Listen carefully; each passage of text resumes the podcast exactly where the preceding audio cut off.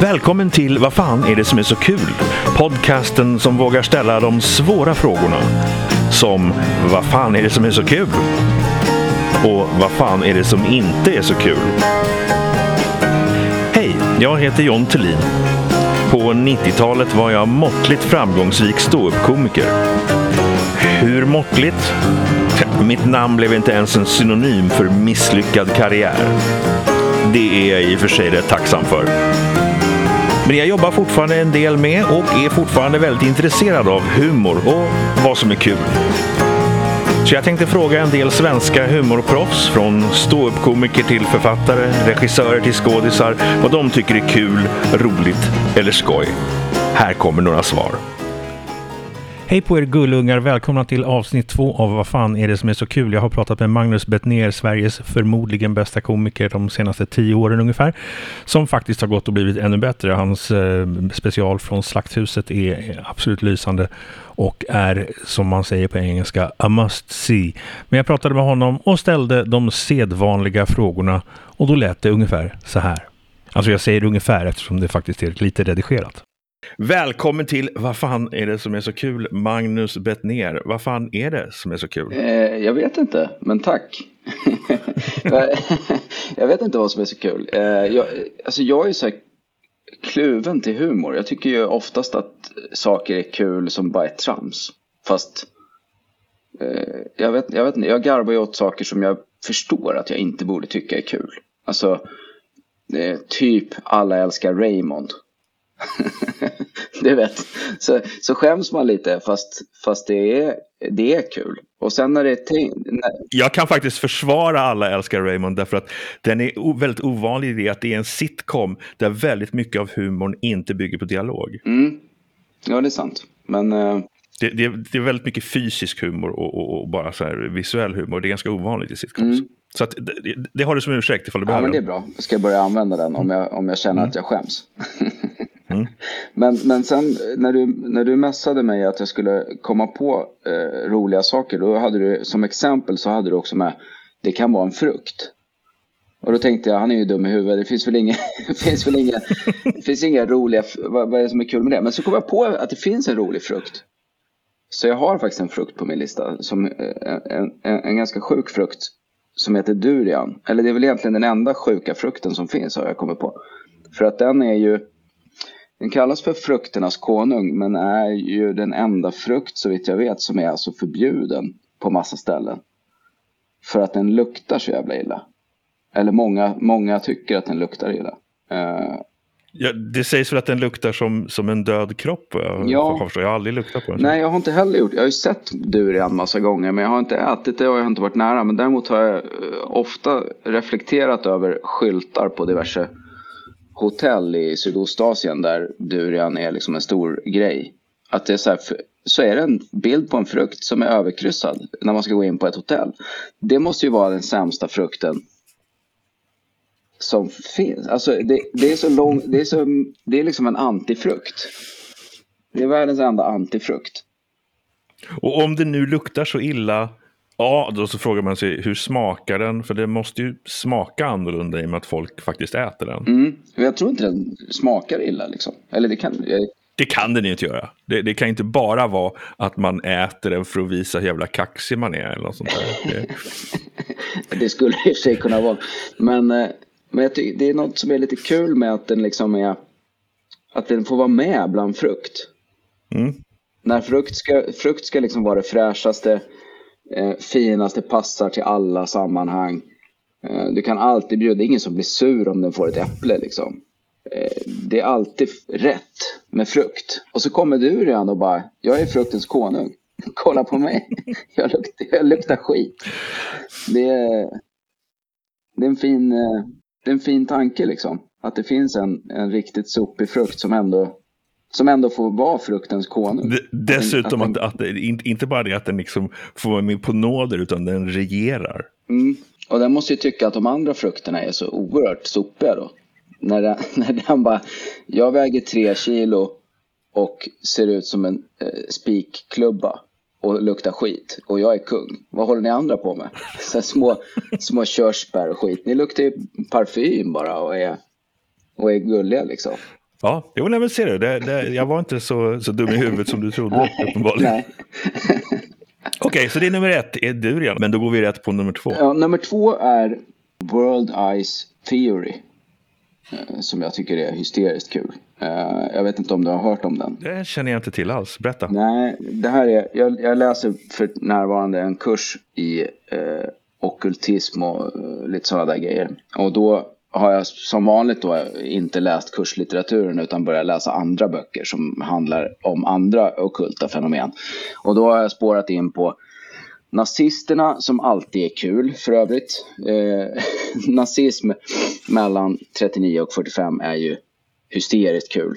Eh, också ganska mycket dåligt då, men, men, men mycket kul så här i efterhand. Och, Ändå skrattretande om man bortser från liksom alla de, de eh, ja, man får ju, dåliga man bieffekterna. Får ju, man får ju lyfta de roliga grejerna. men, men, men bland det roligaste av allt är ju den här vurmen som fanns för okulta eh, fenomen, bland annat då från eh, Ja, det sägs ju att Hitler var ganska influerad av sånt också, men det är väl, det, där råder det väl lite delade meningar. Men, men eh, både, eh, nu tappar jag hans namn, SS-chefen, vad hette han? Himmler. Himmler, Himmler var ju oerhört influerad av, av, av olika okulta fenomen. Och då fanns det, 1912 var det en gubbe som eh, hette Hans Hörbiger som i en vision fick eh, till sig då att världen inte alls är skapad av varken Gud eller Big Bang utan eh, universum kom till genom att två stjärnor krockade med varandra. Varav den ena då var vattenfylld och därav skapas då massor av is som blir Vintergatan. och, eh, och också då att eh, inte bara är jorden gjord av is utan vi har också haft ett antal månar. Här, han började fundera lite kring World Ice Theory när han såg att månen var så oerhört rund. så, att, så att det enda sättet att ha en sån här rund måne det måste ju vara att den är gjord av is. Såklart. Eh, så, så, där, så där tog hans teori sin början då. Eh, och sen kom själva visionen till honom då, som bland annat berättade att Newton hade ju fel. För att han lyckades lista ut då i sin syn och vision att eh, solens dragningskraft slutar ungefär vid Neptunus. Eh, lite oklart hur, hur det hänger ihop då med själva isen. Men isteorin är i alla fall då att allt i världen är skapat av is från början och eh, jorden har då inte bara den här oerhört runda ismånen som vi är vana vid idag. Utan vi hade från början ett gäng till mindre ismånar som jorden sen har absorberat. Okay. Eh, och det, det är så man bland annat kan förklara syndafloden då i Gamla Testamentet. Att den kommer sig av att en, en måne störtade ner till jorden och smälte och eh, Noa var tvungen att bygga en båt. Mm -hmm. Okay. Och det här, det här är ju så kul för att det låter ju som den galnaste eh, teorin du någonsin har hört talas om som ingen vettig människa någonsin kan tänkas tro på eh, ens 1912. Liksom. Men det blev en grej och eh, nassarna tog till sig det här för att de hade också då den här teorin om arier som eh, från början antingen då via änglar eller aliens kom från eh, norraste norr någonstans och sen flyttade de ner till eh, eh, ja, Indien i princip mm. och beblandade sig då med, eh, med indier eh, och sen flyttade tillbaka till Norden. Mm. Eh, så att, så att det, det, och det hänger lite ihop med den här isteorin då, att arier de är så bra för att de kommer från där det är riktigt kallt. Och därför så blev det också då att, det, att man byggde en mytologi kring att världen är byggd av is och sen finns det en massa eh, töntmänniskor som inte är vana vid is och därför är de sämre. Eh, så det hängde liksom ihop och blev, och blev liksom en stor det var, det var ju hundratusentals som var med i olika sådana här sällskap som trodde på den här eh, världsis-teorin. Fantastiskt. Och att det liksom, ja, och det här har man ju inte hört om. Liksom. Eh, eller jag hade inte det i alla fall innan, innan, jag läste den. Eh, vill man läsa mer om det så finns det en, en jättekul bok som heter Hitlers Monsters. Som är skriven av, eh, jag tror han heter Erik Kurlander. ganska säker på att han heter. Där, den handlar ju om alla de här esoteriska rörelserna, ockultismen i, i Nasse toppen liksom, men också ett, ett långt kapitel om Hans Herbiger och hans oerhört roliga World Ice Theory. Mm. Herbiger, okay. Jag vill bara säga apropå Himmler, jag har alltid tyckt att Himmler låter som den workshoppade varianten av Hitler. Att Hitler, det är här, Hitler, nej men det är lite hårt, det är lite hårt, kan vi tona ner det lite liksom? Och då blev det Himmler istället. Him, ja men det är bra, för T är alldeles för hårt, det låter lite läskigt. Liksom. Så. Himmler är också fin på så sätt att han ser verkligen ut som en eh, karikatyr av en nazist. Alltså, eh, alla, alla de där i toppen såg ju lite kul ut på olika sätt.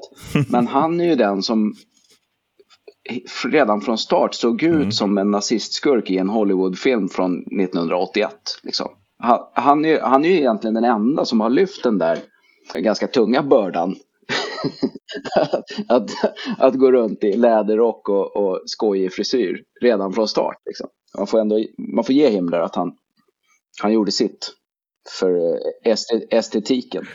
För imagen, precis. Ja. Det var nummer två. Och då, den tredje saken som är kul. Bill Hicks. Jag tänkte faktiskt att eh, nu är man ju ståuppkomiker va. Och måste ju ibland slå ett slag för sin genre. Även om man vissa dagar intensivt hatar den. Men min, min stora liksom eh, som jag alltid återgår. Jag tittar inte nästan på någon standup och framförallt ingenting de senaste tio åren överhuvudtaget. Så det jag ofta återkommer till om jag gör det så är det fortfarande så att jag eh, tittar eller lyssnar på Bill Hicks och tycker att han är så oerhört bra på så många sätt och så relevant fortfarande. Men framförallt, och det som jag tycker många alla är väl liksom fans av Bill Hicks, det, det är svårt att inte vara. Men jag tycker många liksom inte ser hans kvaliteter som, som kul. Alltså att han var så otroligt rolig. Med både att han skriver fantastiska skämt, rent... Du skulle kunna läsa hans skämt på papper. Eh, du kan, det finns ju böcker med, med manus och, och allt möjligt sånt där. Så du kan ju... Du, du, du får behållning av att läsa hans manus själv och det är ganska ovanligt. Alltså stand-up bygger så oerhört mycket på vem som gör det och hur det görs. Och det var han också magisk på. Han är ju en, en scen... Eh, han har en scennärvaro och en timing och en liksom verktyg i sin låda som de flesta komiker har inte hälften av hans eh, grejerna han kan. Liksom. Eh, och han använder dem på ett fantastiskt bra sätt. Men han är också en av de absolut bästa skämtskrivarna som någonsin har kört standup, skulle jag vilja påstå.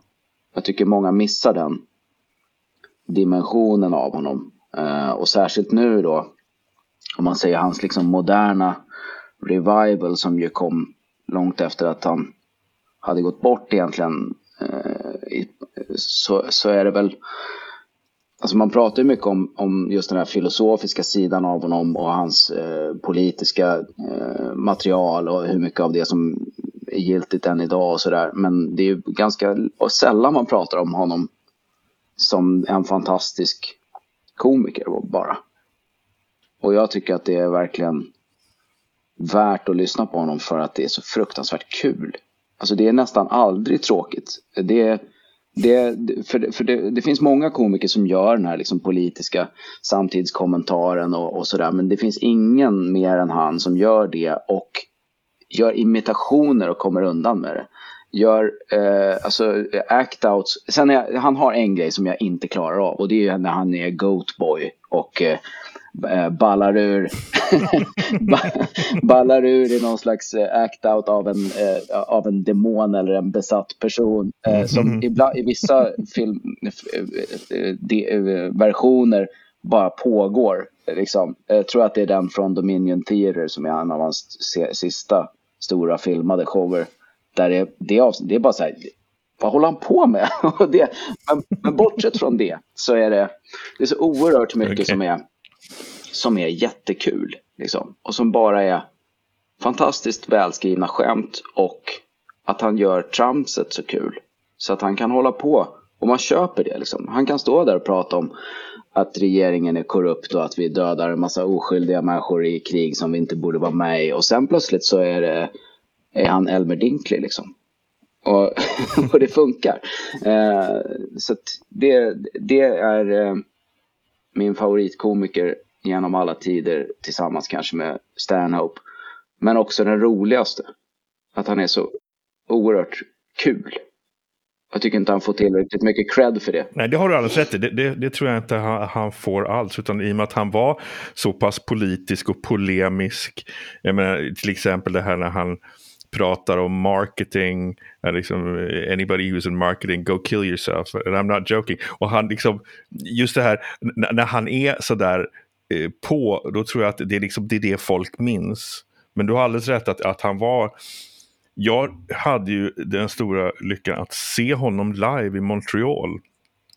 Eh, året, efter, året efter att han hade vunnit vunnit festivalen. Det låter, men jag vet inte om man kan säga det, men de, hade, de har alltid, de utser någon till liksom årets festival. Och samma år, så, så innan han hade slagit igenom, såg jag Dennis Leary som ju liksom snodde hela Bill Hicks grej och holkade ur den till något ganska enkelt och lättfattligt. Och det var väl liksom tur för honom egentligen att Bill Hicks dog, för sen var det ju bara för Dennis Leary att köra den grejen på något vis. Även om, ja. även om han aldrig snodde material, det tror jag inte. Det är väl några grejer som ligger väldigt mm, nära, mm. men det är ju också, det är väl också de mest allmängiltiga bitarna av Hicks mm. material. Liksom. Mm. Men var det då den du såg, var det den som hette Relentless? Eller den kanske inte hette något? Showen? Jag tror inte showen hette någonting. För den är ju filmad. Eh, den är, det, är så, eh, Eh, det finns ju två varianter av Relentless. Den ena är CD inspelningen som släpptes och den är ju bäst. Men sen finns det också en filmad version som är en annan show. Den heter samma men det är delvis annat material och den är inspelad i Montreal. Det kan ha varit då. Ehm, det, var, det jag minns är framförallt att det var en sån här brant liten teater med typ 50 sittplatser. Liksom. Men där, där de som mm. sitter längst bak sitter typ 6 meter upp. Ehm, det, det är faktiskt det jag minns mest. Box. är det det det heter? Ja. Okej. Okay. Ja, jag tror att det är där. Det är så det ser ut i, på inspelningen. Så mm. då var du säkert på den. Mm. Då, då, är jag gravt avundsjuk. ja, jo. Det, det, det värsta är, det, det jag, är, jag är avundsjuk på mig själv för jag minns inte så mycket av det. Uh, och um, förstod nog inte riktigt. Jag, det var ju bra, liksom. Men jag tror inte jag... Det, det kunde man inte veta då. Eller jag kunde i alla fall inte veta det, hur pass legendariskt att det är som att säga liksom, jag såg Jimi Hendrix på Woodstock. Liksom, att, det, Nej. Att, det, att det är en grej. Men det var ju, för han var ju inte stor eh, ens då. Alltså han blev ju egentligen inte så stor eh, någon annanstans än i Storbritannien under sin livstid. Nej, det är sant. I USA, han drog ju inga tusentals människor i USA. Eh, Nej, men han, men han var ju respekterad. Men just det att han, ja, att han fick göra verkligen. den här soloshowen i, i, i Montreal. Och det var ju... Eh, var jag och Janne Bylund som åkte dit ihop. Och eh, det, det, de var ju helt chockade. För liksom, vad, vadå, svenska ståuppkomiker? Vad, vad är det? Liksom, de, de tyckte det var jättekonstigt. så att vi fick ju sån här eh, all access pass. Så vi kunde ju dra runt var som helst. Liksom, och backstage. Och vi var inte så mycket backstage för all del. Men träffade Norm MacDonald innan han hade slagit igenom och, och sådana där grejer. Liksom. Det, Shit vad kul. Mm, ja, så, så det var roligt. Eh, som sagt jag önskar att jag mindes mer. För mm. att jag minns eh, tyvärr inte, inte mycket alls. För att jag har dåligt minne. Men hur som helst, nog, nog om mitt skryt. Um, det var tre, tre saker som var kul. Och vad fan är det som inte är så kul då? Tråkigaste som finns i hela världen, alla kategorier. Vänner. Världens mest överskattade tv-serie genom alla tider. Okej. Okay. Jag kan inte förstå hur den kan vara så otroligt stor som den är. Och är fortfarande ju. Mm. Är ju, är ju den är väl typ störst liksom av alla gamla. Ja, absolut. Fortfarande. Humor, mm. humorserier. Och, och jag kan inte fatta det. Jag tycker det är liksom det är tråkigt, det är dåligt, det är fånigt, det är det är sopiga karaktärer, de, det, det, det, är ologiskt, det är, det är tråkiga skämt. Och, och, också, och då säger jag ändå att jag gillar Alla älskar Raymond. Så att jag har ju inte liksom en aversion emot sitcoms per definition. Nej. Men Vänner är det sämsta med sitcoms. Saml, allt det dåliga med sitcoms är liksom samlat i Vänner för mig jag blir nästan fortfarande lite arg när folk säger att den är bra. jag, jag har lugnat ner mig lite grann. Men, men jag, det är ändå lite så här, åh, va, hur kan du tycka det? Det är så oerhört dåligt. Det, man, kan ju bli väldigt frustrerad när, man har en väldigt tydlig, så att ja, men det där är ju så dåligt så det finns ju ingen som kan tycka det där är kul. Och sen så tycker alla att det är kul eller bra eller vad som helst. Och, och, just det här, när man har en sån djup övertygelse och bara, ja, det är som jag till exempel kan känna med, med Rolling Stones. För, för där kan jag mm. vara så här, men det, det, det, finns, det finns ju ingen som kan gilla det här, inte efter 67 i alla fall, det finns ju några tidiga singlar som är rätt okej. Okay. Men, men liksom, och jag säger, det finns ju ingen som kan ta det där på allvar, det här liksom undercover of the night. Och då är jag så här, ja, men det, det är på något vis, för mig, det är helt självklart, det är, liksom, det är givet. Det, det, finns ingen som kan tycka om det där på allvar. Men sen så är det massor med och väldigt vettiga och trevliga människor också som tycker att det är ja. skitbra. Liksom. Ja, och, och de är ganska många. Ja, de är ju det. Och det är, det, och det, ja, då, då, kan man, då kan man bli lite, lite um, aggro. Nej, jag försöker inte ja, men, bli det. Sen, men sen är det också det där att när man då råkar ta en sån eh, position mot något som alla tycker om, då tror folk ofta att man gör det utifrån något slags hipsterperspektiv. Att säga, jag vill inte tycka det som alla andra tycker. Och det eh, är ju inte alls så i det här fallet. Jag vill bara att de ska förstå att vi måste sluta titta på den här skiten. Vi måste sluta. Mm. Ja. Vi får lägga uh, ner. Mm. Ja visst, absolut. Ja, så det, det, är min, det, det, är min tråkigaste grej som är tänkt att vara kul. Okej, okay, så sammanfattningsvis. Saker som är kul. Dorian. D ja, Durian. Durian heter det, just det. Och World Ice Theory. World Ice Theory, just det. Och, och, Bill Hicks. Och Bill Hicks. Och vad fan är det som inte är kul? Det är Friends. Ja, ja, visst, jag kan, jag kan förstå det. Jag kan ju tycka att jag brukade faktiskt uppskatta det på, på den tiden. När, när, när det var, då, då tyckte jag att det var okej. Okay. Och jag står fortfarande för att fyra av de sex, jag tänker inte gå in på vilka fyra just i detalj, men fyra av de sex huvudskådespelarna har grym timing. Det finns någonting där. Så jag förstår det i alla fall, även om jag inte kanske nödvändigtvis eh, sitter och tittar på det. Nej, men jag kan också förstå att man tittade på det när det ens var, var 95 eller när var det liksom mm. som, som det gick. Då, för, mm. för då fanns det ju inget annat att kolla på. Det fanns ju inget, det fanns ju inget knappt någon tv liksom. Eh, och, och framförallt inget internet. Mm, så då fick man väl ta vad som fanns. Men att fortsätta envisas nu, det är ju oerhört störande. Nej, jag, då på den tiden gillade jag ju också Married with Children, eller som det hette, jag tror det hette Våra värsta år. Mm, just det, ja men den är ju, den är bra. Den, den, den, den, den är, är bättre, håller bättre idag. Mm. Ja. Men, eh, men den är också väldigt mycket så att de bara har vänt upp och ner på, på sitcom-reglerna lite grann. Och sen ja. så kör rakt av på det. Men den gillade jag mycket. Och den och den här eh, där en gubbe, han sitter i en källare med ett gosedjur som rösten är Bobcat Goldthwait från ja, den eh, där, polisskolan bland annat. Jag kommer inte ihåg vad den heter och jag kommer inte ihåg vad gubben heter heller, skådisen. Just det, men, nej det kommer inte jag heller ihåg. Men jag, den kommer jag vet vilken du menar. Också.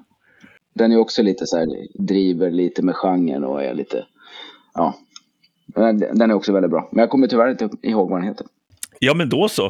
Eh, det blev lite kort. Jag kanske ska utöka till fem. Fem ja. saker som är kul. Jag vet inte. Eh, ibland blir det lite kort. Det beror lite på. Det beror lite på hur mycket man kan tjafsa om saker. Ja. Eh, men som sagt, jag, jag är ju hellre, jag är ju alltid under en timme. Runt 30 minuter tycker jag är bra. För att fan, hur många podcast ska man hinna lyssna på? Liksom? Och så är de 90 minuter långa, två timmar. Det, det, det går liksom inte. de som kan det säger ju att 25 minuter är sweet spoten. För mm, att okay. få så mycket lyssningar som möjligt. Och det där sa Magnus vid 24.07 ungefär in i programmet. Så nu har jag ungefär kanske ett 30 sekunder kvar att säga något vettigt. Så jag säger bara tack för att ni har lyssnat för att sen kommer ju eh, slut eh, efter, efter texterna, efter musiken kommer ju också. Så det kommer att gå över 25 minuter hur jag än gör. Men jag tyckte ändå att när jag satt och redigerade så var det faktiskt 24.58 precis när han sa det där. Och då insåg jag, oj då har jag två sekunder att avsluta på. Men eh, ja, så är det. Tack för att ni lyssnade. Nästa avsnitt kommer om en vecka. Ja, det beror lite på när ni lyssnar på det här för all del. Men det kommer på måndag. Måndagen den 31 maj. Och då pratar jag med Lasse Karlsson. Och det var, eh, måste jag säga, inget... Eh, Låt ingen skugga falla över de andra intervjuoffren. Men det har nog varit den, den bästa intervjun hittills. Så den eh, hoppas jag att ni lyssnar på. Um, ja, jag hoppas ju att ni lyssnar på all, allihopa. Men, men, men just den. Om ni bara ska lyssna på en. Ja, ni har ju lyssnat på en redan. Men om ni bara ska lyssna på en till. Lyssna på den som kommer om en vecka. Tack för att du lyssnade på Vad fan är det som är så kul? Jag heter John Tillin och det står jag för. Vad fan är det som är så kul är en supertrevligt produktion, spelas in i Studio Blauer Schädel i Berlin och redigeras av Ohejdad Vana. Exekutiv producent är Deborah Vought Thelin. Ja, det är min fru. Hur så? Tumnagelbilden med de dragspelande hästarna är tagen av Dominic Vanji och titelmelodin är Vaccinated Mushrooms av Lalo Schifrin från hans klassiska skiva från 1968 Whole Lalo Schifrin Going On. Bägge används med benäget tillstånd. Vad fan är det som är så kul finns på Twitter som att vad fan podcast. Vad fan med det och sen så hela ordet podcast. Inte bara podd alltså. Mejla det kan man göra till vadfan supertrevligt.com. Supertrevligt med T på slutet.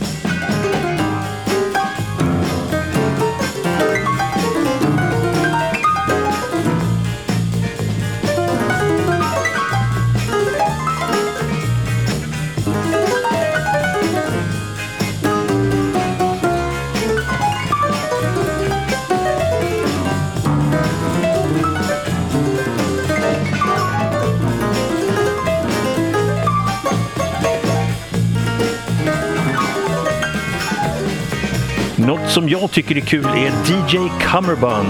DJ mellanslag C-U-M-M-E-R-B-U-N-D på Youtube.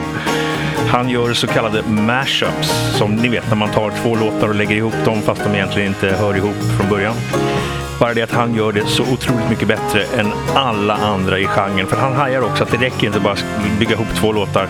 Man måste göra någonting lite roligare med det och så, ja. Det brukar, nej, jag rekommenderar det varmt, verkligen. Så, då var det slut. Kan sluta lyssna nu.